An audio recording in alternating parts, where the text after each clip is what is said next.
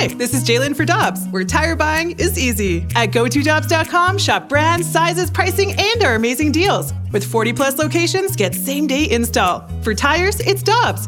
For deals you can use, click on GoToDobbs.com now. Get ready for winter driving at Dobbs Tire and Auto Centers with super deals on tires, including up to $200 on new Goodyear tires, plus oil changes, brakes, batteries, and more.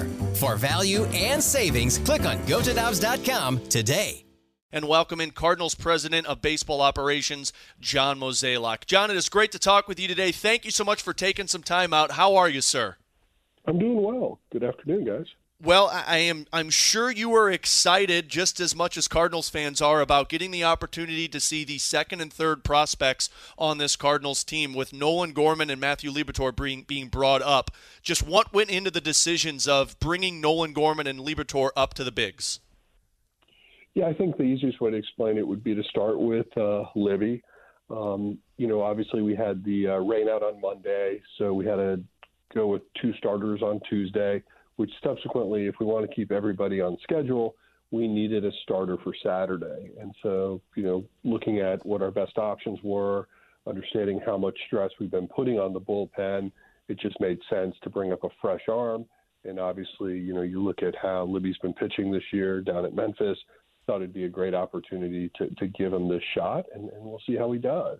And then in Gorman's case, it really, once uh, we realized that um, Tyler O'Neill was, was going to have to be placed on the IL, it made sense for us to, to get a little creative in how we think about our lineup. And, you know, given the fact that he is, uh, you know, hitting and performing very well down in, in uh, Memphis, it just seemed to make sense. And then, you know, the irony is, is these are childhood friends that grew up playing together.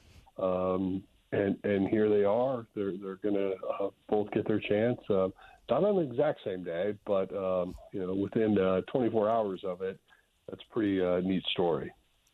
Mo, you mentioned Tyler O'Neill going on the 10 day IL and with the call up of Nolan Gorman. Is this kind of the call up to just kind of give him a trial run because of the flurry of injuries you guys are dealing with, or are you guys hoping to get an extended look from Nolan Gorman here? You know, I think um, anytime you try to like determine what you want the outcome to look like, other things happen. And the one thing I, I know about the game of baseball is, you know, seasons are long and there's a lot of fluidity and change in it.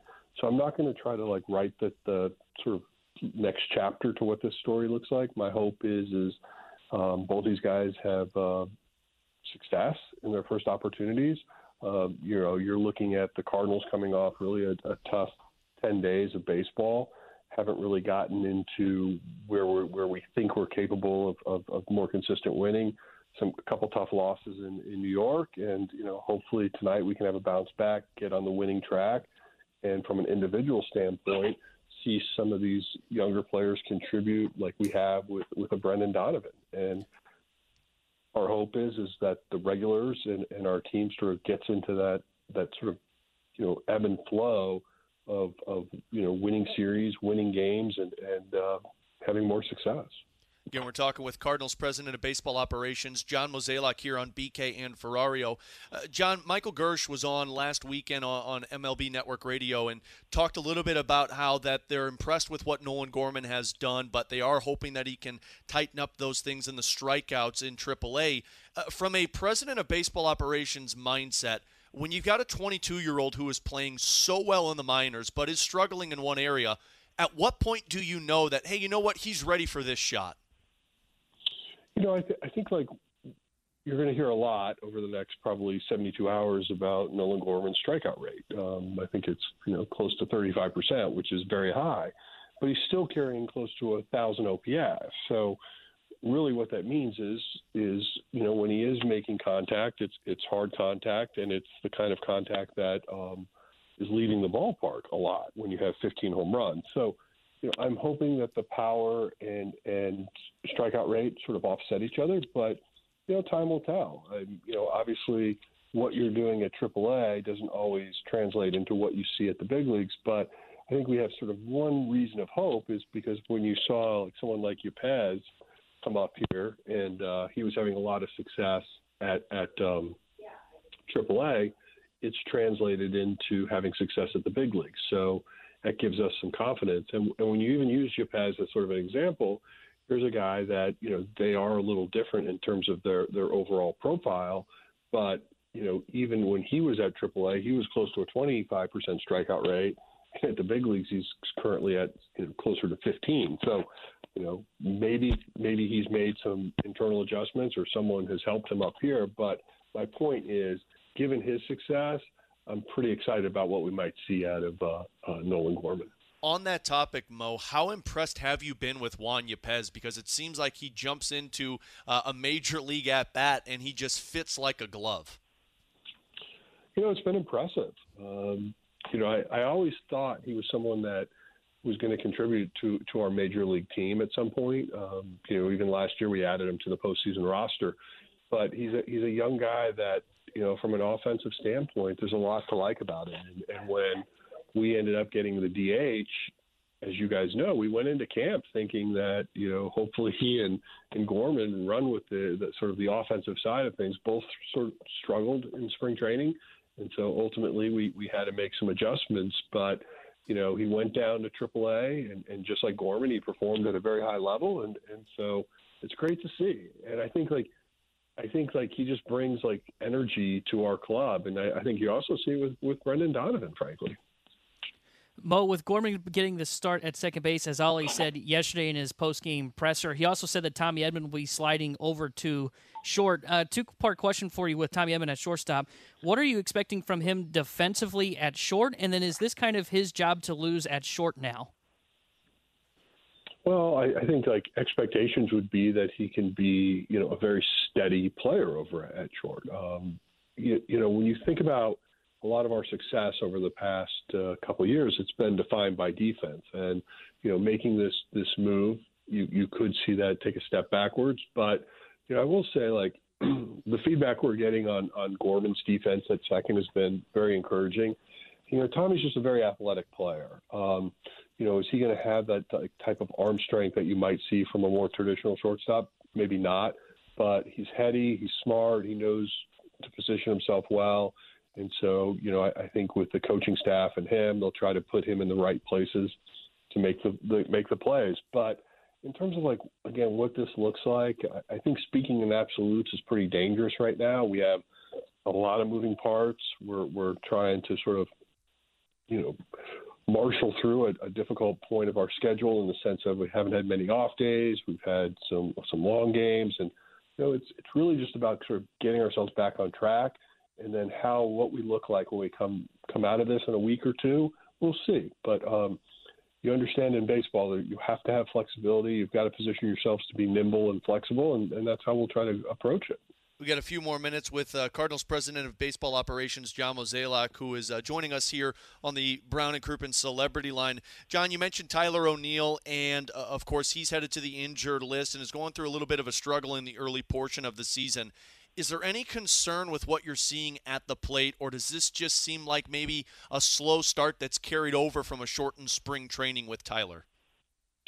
Yeah, I think you know tr- trying to determine exactly what's going on there um, there, there's sort of two ways to think about this. There's, you know, obviously the physical side of things, or more of the traditional uh, baseball approach, and then you you got to imagine there's also the uh, above the shoulders aspect of this. And um, I think, you know, he came out of, of having a very good spring, got off to a, a nice start with a couple games, but then just really hasn't um, found his footing. And I think, um, you know, there's probably some level of frustration, but you know, he's going to have an opportunity to a allow his um, shoulder to, to feel better, and number two, maybe allow him just to take a, a deep breath and, and, and understand that he can sort of reset himself, and hopefully we get the Tyler that we we started to see emerge last year because, you know, when he's going well, he's a middle of the order type hitter, and you know when you look at our club, we need someone other than just Goldie and, and Arenado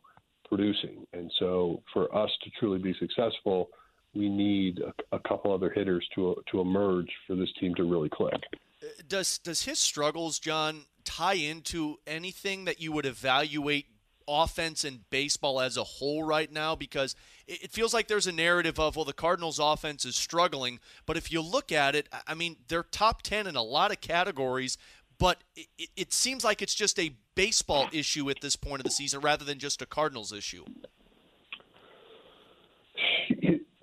So, yeah, I think I, I think our offense gets a little bit beat up relative to what what's happening in the league, and and I think that's a little bit unfair, but that's possibly because you know it's been a little bit of a narrative we've heard for the last couple of years, and and um, you know of course some of the decisions we've made over the last four or five years have been out to to go trade or or try to acquire more offense, and you know in, in Tyler's case, I think you know right now he just haven't hasn't had like a lot of luck. I mean, you look at like his BABIP, in other words, uh, balls in play is is is probably a little bit below his historic average. And then you, you know when you also combine that with just sort of some frustrations and, and some physical ailments, it just it just hasn't clicked for him. But he's still a guy that we're we're certainly counting on, and you know we still believe there, there's more in the tank for this offense. So you know we do believe there'll be uh, brighter days ahead of us. I want to switch over to the pitching just for a second here. And we saw Dakota Hudson on the mound uh, yesterday, and he wasn't able to get through five innings, and he struggled with a little bit of command. Uh, Mo, what have you made? How would you assess what you've seen from Jordan Hicks and Dakota Hudson coming off of injuries so far this year and struggling with a little bit of command issues so far early on in the year? Yeah, I don't I don't see this as a very complicated issue, but that doesn't mean it's it's a simple solution. Um, but when you when you look at, at both those guys, I mean, obviously Hicks is trying to adapt himself into a starter role, and but for him to be effective, he's got to be around the plate. And what I mean by that is, it's you you can't have pitches that are are just not going to entice even a batter to consider them. And so when you're spraying the strike zone, I think it can be you know very frustrating. And then when you look at what we saw at Hudson yesterday I think the, the biggest thing that stood out to me was just the pace. It was so slow, um, almost as if he was hesitant to throw the ball. And I think that just puts so much more pressure on your defense. They get more flat footed. And, and so, you know, I think in Hudson's case, it's a pretty simple fix in the sense of just you have to change your internal clock, but you have to get it ticking and you got to get moving. Um, but he's also another guy that that needs to go back to throwing it over the plate. Um, I think the the frustration you're seeing over the last few starts for some of these guys is just too many walks, or maybe just arguably too many pitches, and not allowing themselves to go deeper in a game, thus putting more pressure on a bullpen. And you know, with the new rules this year of, of options for pitchers at 15 days, it does put a little bit more strain on, on how you think about moving players up and down on the roster. So, you know, we need we need these guys to go back to, to attacking the strike zone and then allowing them to put the ball in play and trust their defense. Final question for me is Mo, the past this weekend, we're going to be right around that quarter mark of the regular season. What's been one of your biggest takeaways, whether it be in Major League Baseball with uh, your club right now, or maybe one of the biggest surprises that you've seen as we're getting towards that quarter part of the uh, regular season? Well, I think it, it shows you that right now, from a very high level, it's it's a competitive league. Um, yes, there are a couple teams that are really struggling and and not quite as as good as others, but on any given day, anyone can win. And so I think there's a lot of parity right now in the game. You look at like the National League West; it's been very competitive. Even the National League East has been, you know, um, uh, any given night those teams can be difficult. And you know, the Central, of course, obviously the Brewers and Cardinals appear to be like the where it's likely going to end up, but you still can't take anybody for granted at this level. And and so I know we have Pittsburgh this weekend, but you know my, my fingers are crossed we get off to a good start tonight, and uh, you know then worry about tomorrow tomorrow. John, we'll get you here out of here on this. Uh, two players that I know a lot of Cardinals fans are, are just curious about their um, their movement towards returning to the big leagues is Jack Flaherty and Alex Reyes. Is there any update on either of those two? Um, Jack's progressing. Good news is he's you know making regular bullpen appearances now, and um, I think the most important part is he's recovering, and so that's very encouraging. And then in Alex's case, I, I, I think uh, everybody's aware that he is getting a second opinion, and, and usually when you're going down that path, that's not always good news. So um, hopefully we have more to update on that in, in uh, next couple days. John, uh, appreciate the time as always for you joining us here on 101 ESPN. Good luck this weekend in Pittsburgh, and we look forward to, forward to seeing you guys at Busch Stadium on Monday. Sounds good. Thanks, guys. There you go. There's John Mozeliak, Cardinals president of baseball operations, joining us here on BK and Ferrario.